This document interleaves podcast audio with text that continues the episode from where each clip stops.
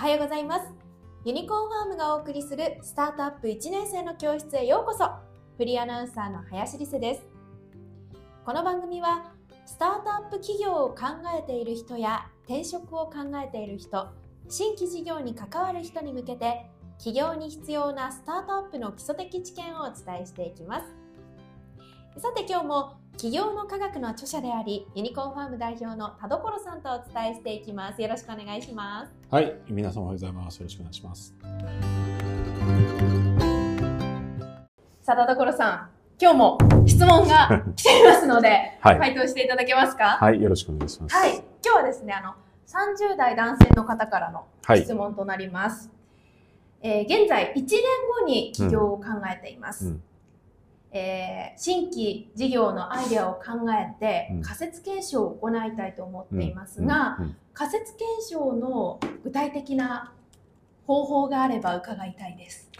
はい、ありがとうございます。す。あの、まあ、そのあたりについてはめちゃめちゃ詳しく、基本科学には書いているんですけれども、あの、まあ、こちら、基本科学にも書いたんですけども、最初にアイディア、アイデーションといったアイディア創発があってですね、アイディア考えるというのがあって、でそこからカスタマープログラムフィットといって、まあ、顧客と課題ですよね。これがちゃんとあるのかどうか。これって最初って仮説だと思うんですよね。で、ここの仮説検証していってから、プログラムソリューションフィットといって、えっと、まあ、その課題に対して、そのソリューション仮説が合ってるかどうか。で、えープロダクトマーケットフィットといって、実際にプロダクトを出して、まあ、それがちゃんとね、ハマるかどうか、使えるかどうかっていうところなんですけども、まあ、1年間で何やるかっていうところなんですけど、まあ、まず、その、そもそもスタートアップとか新規事業は多産多死であると。多産多死。まあ、多く作って多く死ぬってことだと思うんですよね。なんでなんか一つのアイディアで、なんかずっとそれに固執してうまくいくほど甘いもんじゃないと思うんですよね。ああ、なるほど。なので、まあなんかね、こんな課題解決したいと、まあそういう着想があってですね、まあそれに対して、まあとりあえずなんか10個ぐらい、まずアイデアを出してみるのがいいのかなと思って。まず10個。そうですね。まあ、そのアイデアっていうのもあくまでその課題解決するための手段だと思うんですよね。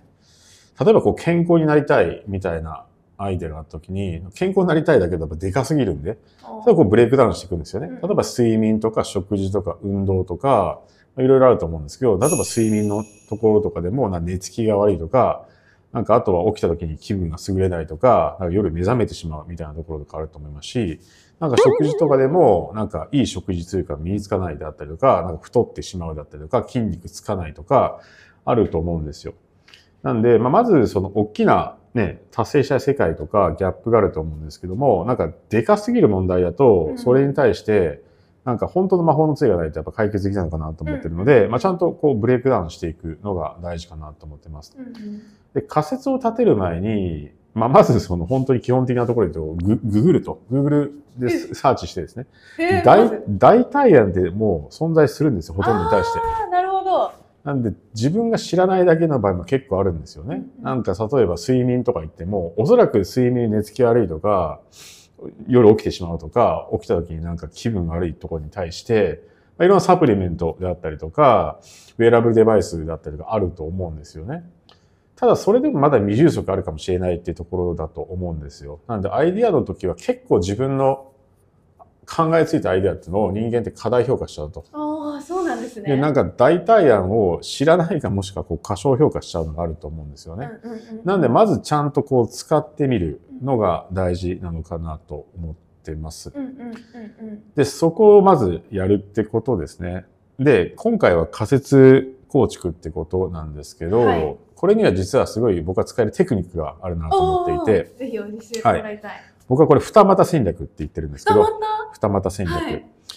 あの、例えば、わかんないですけど、その、睡眠、寝つきが悪いと。そこに対しては全然今代替がありませんと言ったときに、何かこう、アイディアがあったとしますよね。うんあ、こういうふうにやろうとうん。その時によくありがちなミスとして、もうなんか、ペルソナとして、例えば受験生がやっぱ寝る必要があるので。受験生向けにこれをやりますっっていうのがあるじゃないですか。うんそれでずっと進んでしまう場があると思うんですけども、考えていただきたいのが、スタートアップの型の事業って、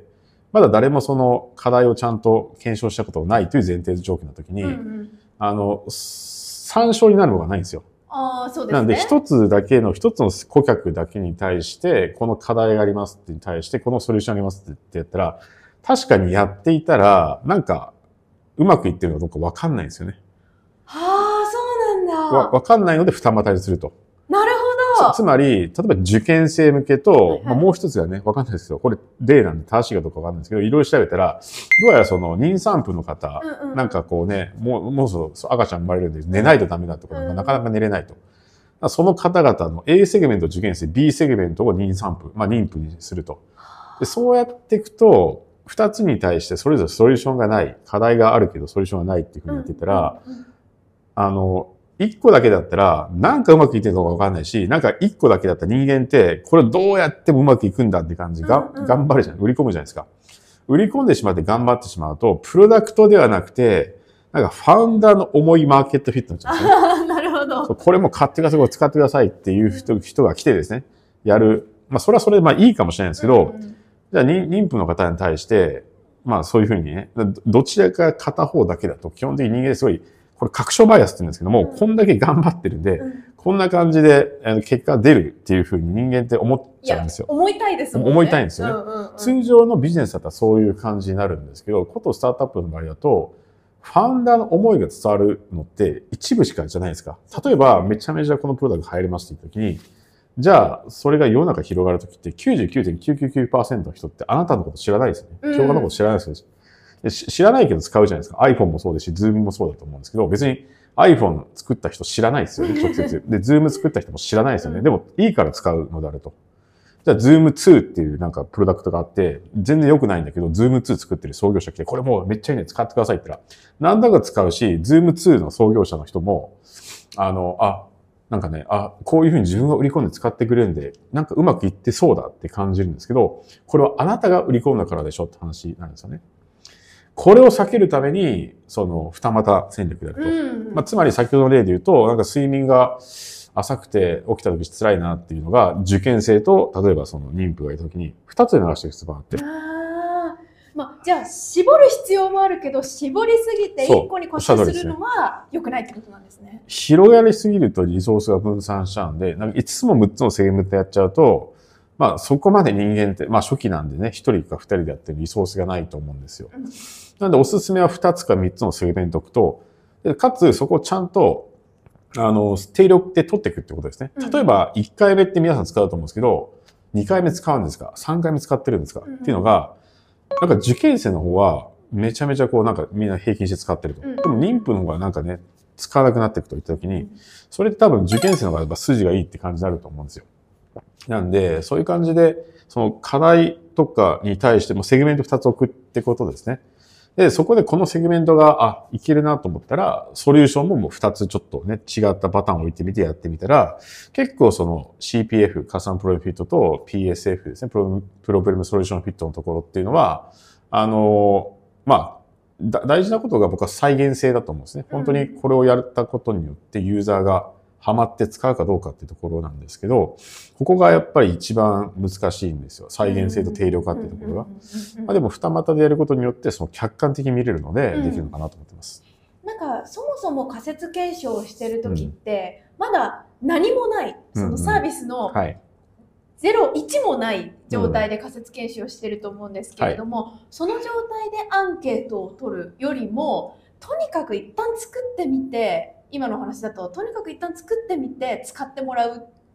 それでアンケートを取るっていう方がそうですね。いいんですか、まあ、基本科学って本の中でも、いわゆる MV MVP といってですね、はいはいはいミニマムバイアブルプロダクトといって、はい必要最小限の機能を持ったあのプロダクトをまあ出していって、まあ、検証するっていうアイデアがあるんですよね。なるほど。で、そうなった時に、なんか皆さんパッと思うのが、いや実際そのアプリ作ったりとか簡単にも作ったりって話なんですけど、うん、そんなものを僕はいらないのかなと思うんですよね。あそうなんですか？はい。例えば、その本当にパンフレットとかでもいいんですよ。パンフレットとか営業資料とか、そういうのでもよくて、それぐらいだったら作れそうです。はい。さらに最近すごい便利なのが、チャット GPT を使うとですね、これめちゃめちゃ簡単に出してくれるんですよ。例えばこういうプロダクト考えています。それに対してこんなターゲットユーザーです。で、えっ、と、こういう価値提供してる、しようと思ってるんですけど、それに対する、ランディングページ作ってくださいとか、パンフレット作ってください。で、ランディングページもパンフレットもそれぞれ要素あると思うんですよ。なんかね、あの、当然商品のコピーライ、ココピーであったりとか、あとはそのユーザーの声であったりとか、なんかどういうふうに導入するのであると思うんですけど、そういうのの素案っていうのはチャット GPT に入れたら、もう10個バー出してくれるんですよね。ままさに10個。そうですね。なんで、の多分妊婦向けの、例えば睡眠導入サービスと、えっ、ー、と、受験生向けの導入サービスって、おそらくユーザーの起業家の人って多分受験生もないし、妊婦である可能性は低いと思うんですよ。そうですね。なんですけど、じゃあその気持ちがわからないんですけど、うん、それ調べるの大変じゃないですか。うんうんうん、チャット GPT 使うと、じゃあ妊婦でこんなことで悩んでます。こういう方々に対して刺さるコピーライト作ってくださいとか、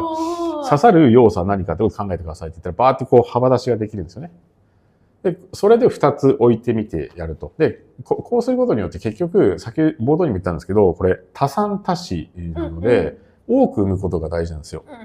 で、一個一個産むのにめちゃめちゃ時間かかってたら、あの、なんていうか、そこに対して思い込みが強くなっちゃったりして、それに対するコストが発生するので、はいはいはい、なんか、あ、もうこれでどうにかしてやるのだ、みたいな感じになるんですけど、はい、ただそれは、自分がやる思、やろうと思っていることと、ユーザーをほどさせるか別の話じゃないですか。うんうん、できるだけ多く作っていくのが大事かなと思ってます。はい、なる